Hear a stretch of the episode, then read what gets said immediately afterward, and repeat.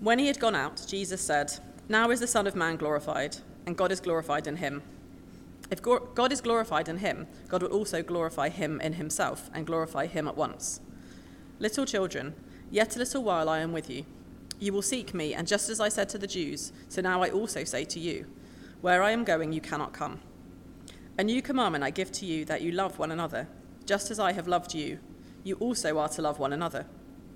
By this, all people will know that you are my disciples, if you have love for one another. Simon Peter said to him, Lord, where are you going?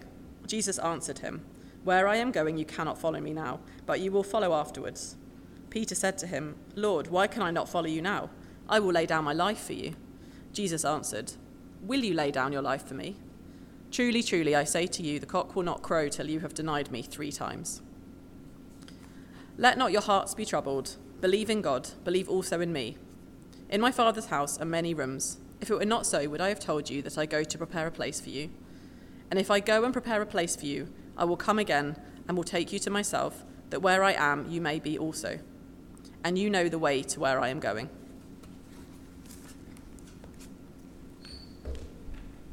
Brilliant. Thanks very much. Just want to uh, say before I start, uh, it is a massive um, thank you from us at Trinity for your support. I don't know if you know, but you guys as a church financially support us and pray for us, and it is brilliant to share in partnership in the gospel. I hope you, uh, if you want, come and talk to me afterwards. I'll stay around for a drink. We'd love to share some of the things that are going on um, so that we have that sense that together you're involved in what we're doing and we're involved in what you're doing. But let's dive in, hopefully. If I press that. Yes, here we go. How do you cope under pressure. Uh, I mean, life is stressful, isn't it? And sometimes there are times of intense pressure. I was just talking to Anthony before, and I think maybe in his house they might be feeling it. Maybe in your house, maybe uh, you're a kid and you've got SATs or you've got GCSEs or you've got A levels, and there is pressure going around. Or maybe it's your parents have become unwell, or maybe there's a problem with your kids at school and you're having to go in regularly. Maybe you find a lump and you go and see the doctor. Maybe you're made redundant or your wife leaves you. Stress, pressure.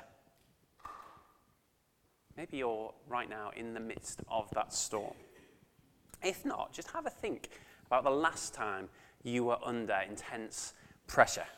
And try and answer this question How did you cope with that stress and pressure? What did it reveal about you? What did it reveal about what you love?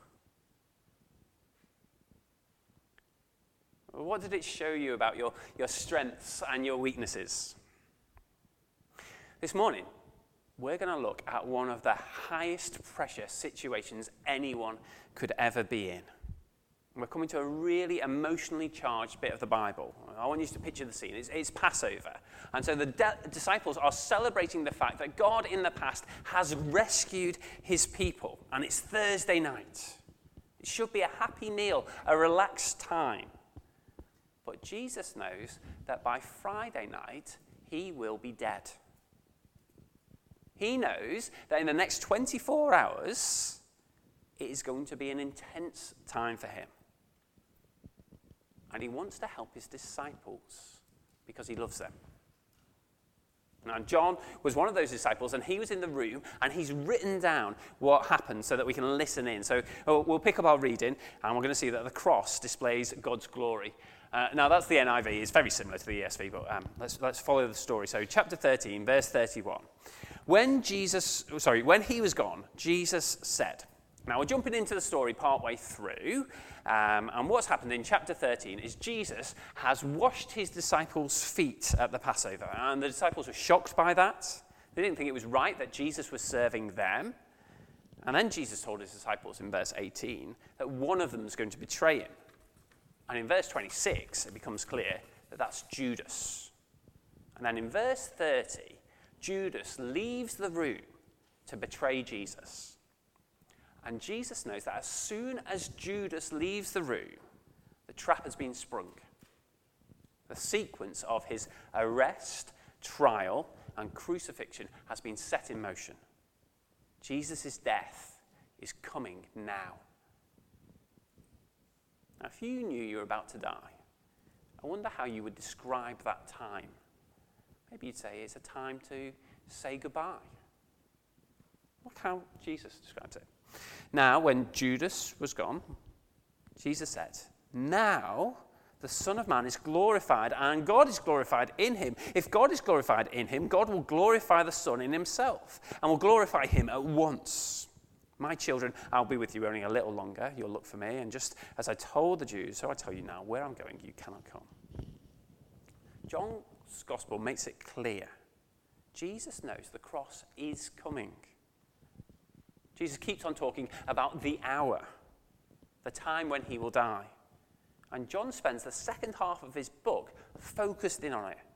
He wants us to taste the emotion and sense the weight of Jesus' final words. See verse 33? Jesus turns to these grown men and calls them children. My dear children, he has compassion on them, he cares for them. He knows they're going to be shocked by the cross, he knows they're going to feel abandoned. So he wants them to know that the cross isn't a failure. Now, uh, this picture is the most liked picture on Instagram. 75 million people around the world have looked at that picture and said, Yes, I like it. That is great. Now, some of you may be into Instagram. I'm not really. I don't really get it. But it seems that when people post on Instagram, what they're trying to do is capture a moment of glory in their life when other people will look at it and say, Yeah, that is special. That's impressive. I wonder if any of you have a, a Messi World Cup moment, a photo that sums up your glory.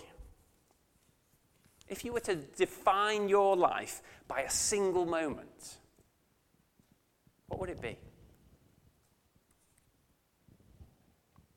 For God, the cross is that moment.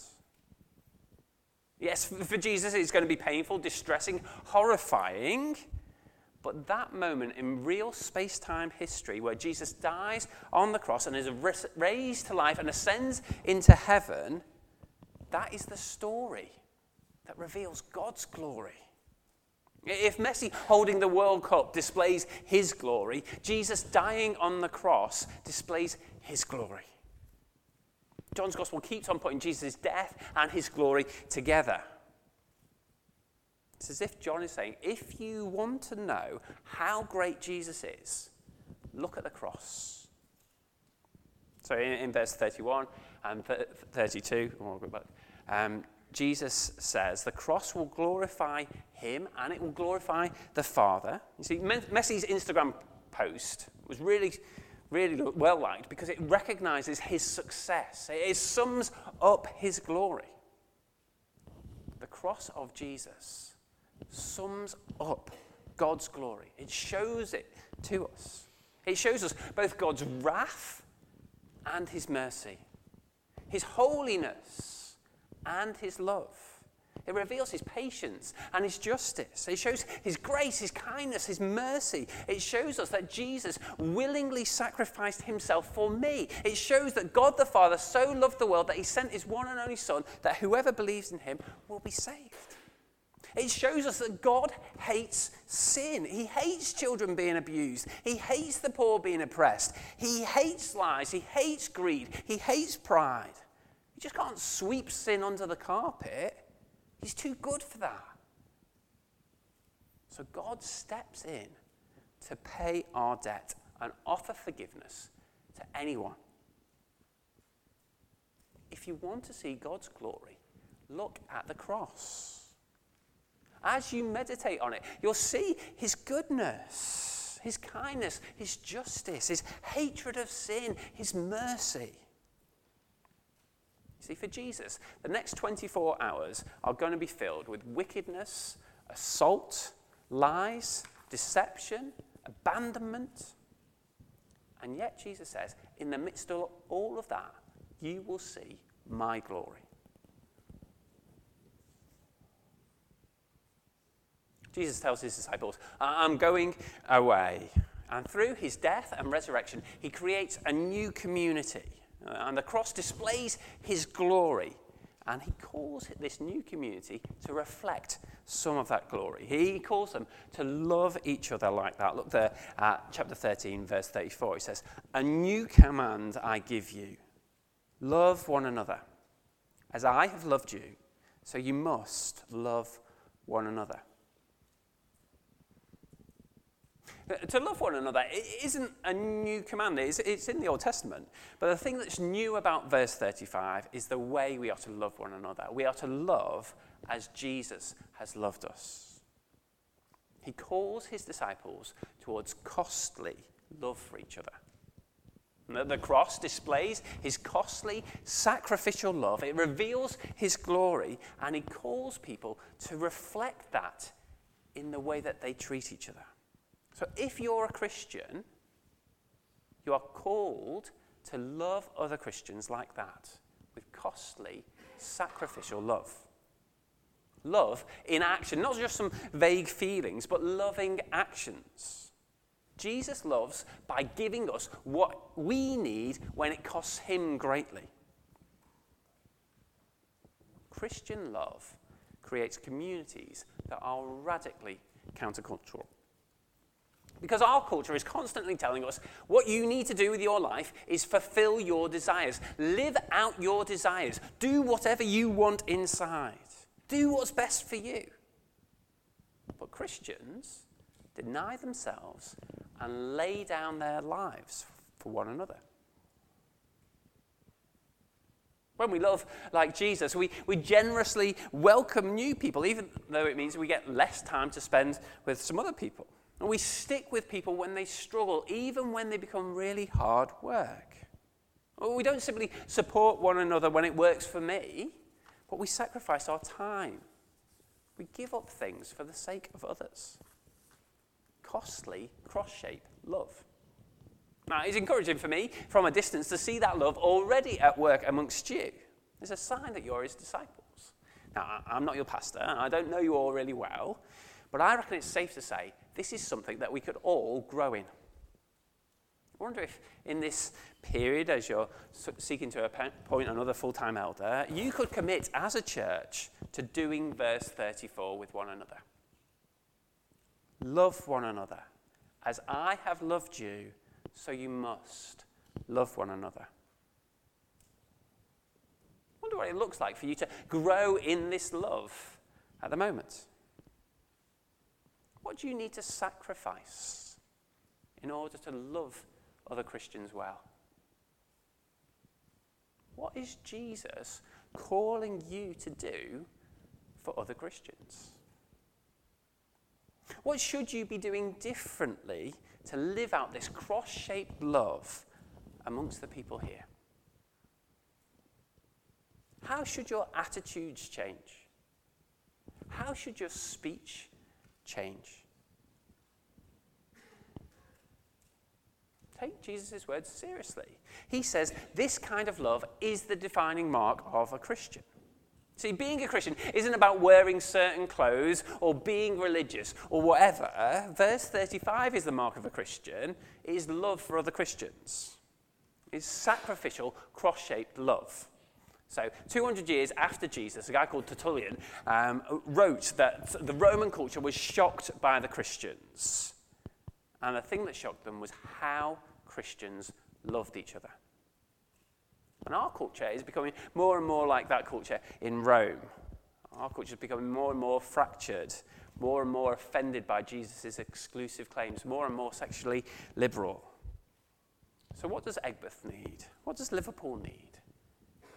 It needs churches filled with Christians who radically love one another. Because Christians loving each other like that puts flesh on the bones of the truths of Christianity. As people in your community and mine get the chance to see the way that we love each other, it will seem strange to them. Our churches mustn't be exclusive social clubs filled with people just like me. No, my church, and I hope yours, is filled with a bunch of people who wouldn't normally hang out together. There are people in my church who I find annoying. People who have very different views on politics and parenting and veganism. We have all sorts of preferences. But the amazing thing to the watching world is that these people love each other. In our church, the privately educated consultant is friends with a guy who grew up in a gang and is battling addiction. The Liverpool season ticket holder happily cares for the Man United supporter. The pensioner who grew up living a very sheltered life is now befriending people with criminal records and inviting them round for a cup of tea. As people come into our churches, they should be struck by that strange love for one another. This love that echoes the love that Jesus has shown to us, that helps them to see the gospel is true. You know what? Sacrificial love does exist.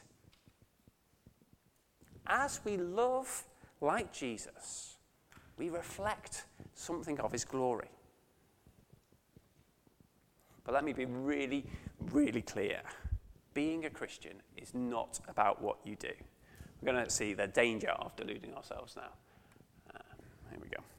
So, verse 36 Simon Peter uh, asked him, Lord, where are you going? Jesus replied, Where I'm going, you cannot follow now, but you'll follow later. Peter asked him, Lord, why can't I follow you now? I'll lay down my life for you. Then Jesus answered, Will you really lay down your life for me? I tell you, before the rooster crows, you'll disown me three times. Now, Peter is committed to Jesus. But the sad reality is, he is blind to his own weakness.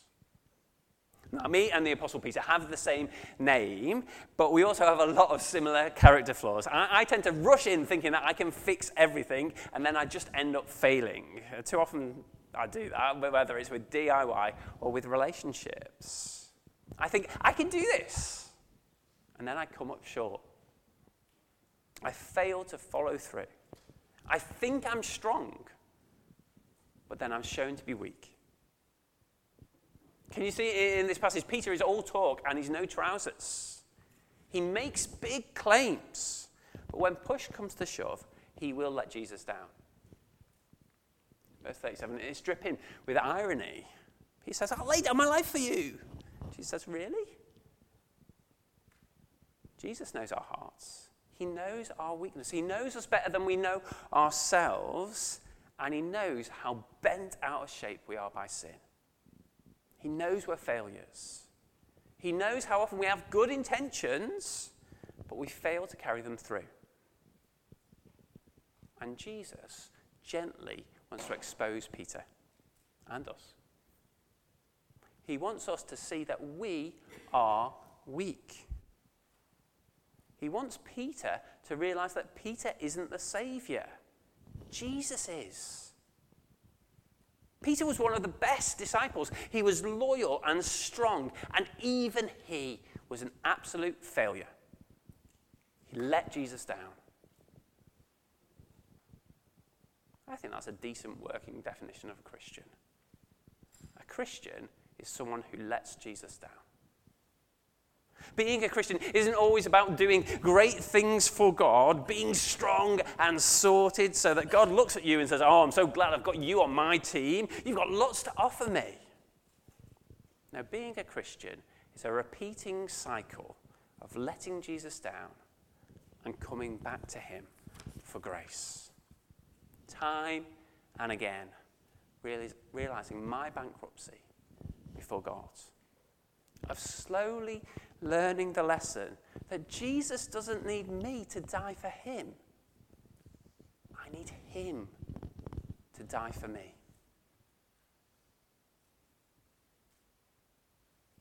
Can you imagine being Peter? I wonder how you would feel by verse 38.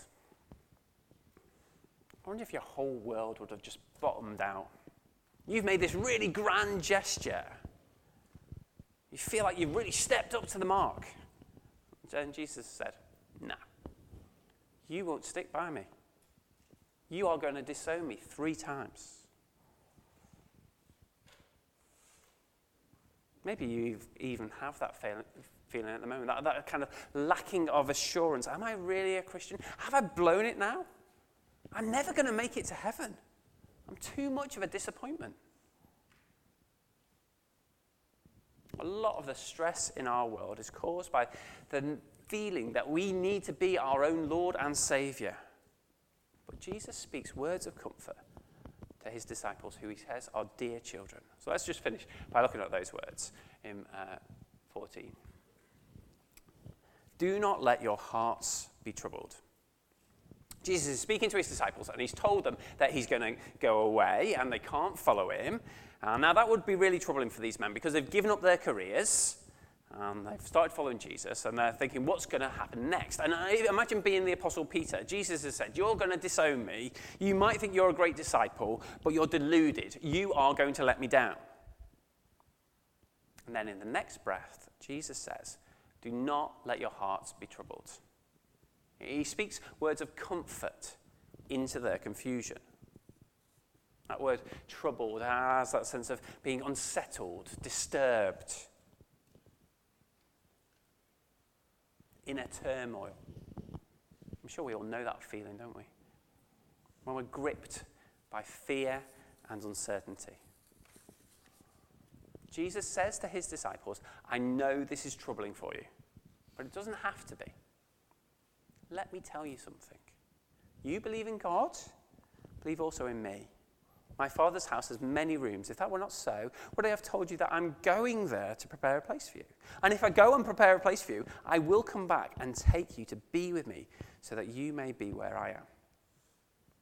Jesus knows these disciples feel abandoned, but he wants them to realize the cross is the way he will prepare a place for them. He's going to go through the cross so that sinners like me and you will one day find our way back home. We'll be in the Father's house. Jesus says, if he, verse 3, goes to the cross, through the cross, he will defo come back and get you. The disciples were filled with fear because they felt Jesus was abandoning them. Often I'm filled with fear because I feel like I've let Jesus down and maybe he will give up on me. I was reading uh, something, I think it was in the Atlantic recently, um, and a guy was uh, talking about what's going on in our society at the moment. And he said this, and I just thought was a, he was commenting on kind of culture. And he says, this idea of rejecting any concept of a God and Saviour hasn't led to personal happiness. He says it's created a neurotic generation of malcontents. Rejecting the idea that there is a God who we can worship and rule over us, has, uh, we, we think it's going to lead to happiness, but it's created a neurotic generation of malcontents. A bunch of people under pressure, filled with fear, never satisfied. I see that so often. Well, Jesus comes and speaks comfort to this neurotic generation of malcontents. Comes and speaks comfort to me and to you. He says, I'm going to the cross to prepare a place to bring you safely home.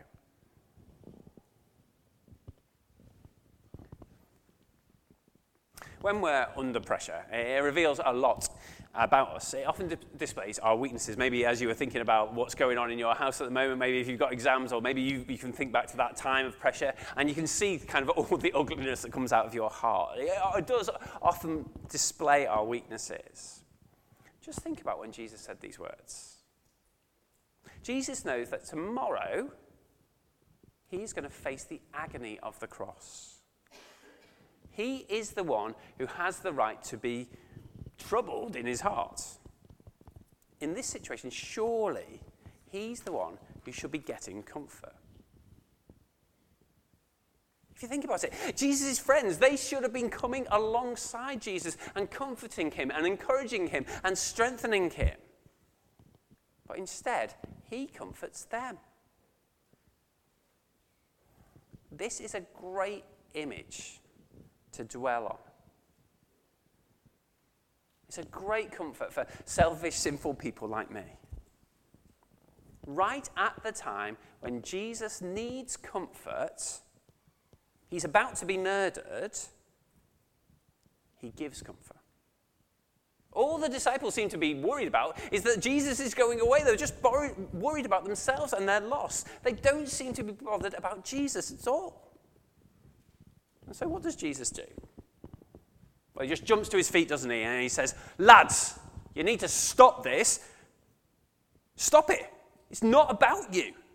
I'm the one who's going to face all of this. Help me out. Why are you all so self involved?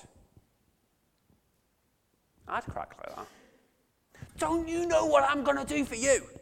You should love me. You should be comforting me. But no. Jesus goes and comforts them. He doesn't shout at them, he doesn't belittle them, he doesn't tell them off for being so self involved. He comforts them and serves them. Jesus loves his people so much that he stoops down to serve us. He prepares a place for us through the cross and his resurrection. But his service of his people isn't limited just to the cross. Uh, Jesus isn't like the husband who ignores his wife all year long and then at Christmas buys her a convertible. Uh, as if like doing one grand gesture is enough, and then the, lives the rest of his life and just goes shouts at his wife, "Oh, I'm going out to the pub again," and just ignores her. And, so, and she says, "Oh, don't you love me? Well, I bought you that convertible, didn't I?" Jesus is not like a cold, distant husband who does the occasional grand gesture. So, yes, the cross does display all of his glory, but his love isn't limited to that event. Jesus loves his people, and he sticks by them through thick and thin. He's not a distant husband who demands things from us because he's done this grand gesture. Now, he's like the loving husband who will do anything for his wife. He is not focused on himself. Even when she should be comforting him, he is comforting her. He'll do anything for her, he'll die for her.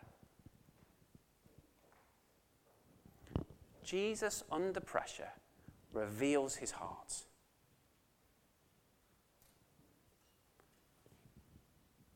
The pressure reveals his committed, compassionate love for sinners like me and you. So come to him. Come to him today. Maybe you've forgotten about that. Maybe you've never realized that that's what he's like. Come to him. Consider the glory of the cross and realize it's not simply a grand gesture. But it's the culmination of his love for you.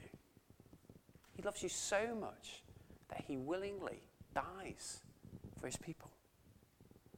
And he still has that love for his people today. If you are his, if you have repented and believed the gospel, then even if you're a disappointment, even if you are a failure, even if you're deluded into thinking that you are amazing, even if you're so self involved that you make everything about you, even if you're annoying, even if you are slow to learn, even if your heart is cool towards Jesus, He loves you. On the night before His murder, Jesus loved His disciples like that. And He loves His people like that now. He will not abandon us. We can find comfort because He will bring us home. We're going to take a moment of quiet and then I'm going to pray.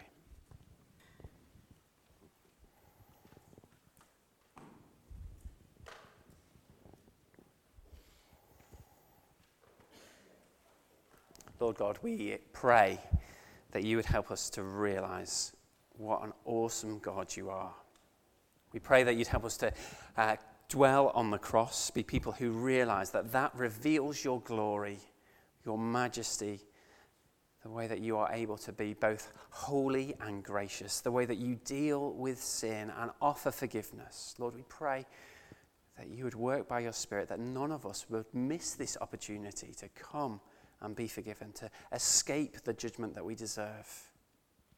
Pray for any who are not yet Christians, Lord, to find out more of the Lord Jesus and be drawn to him.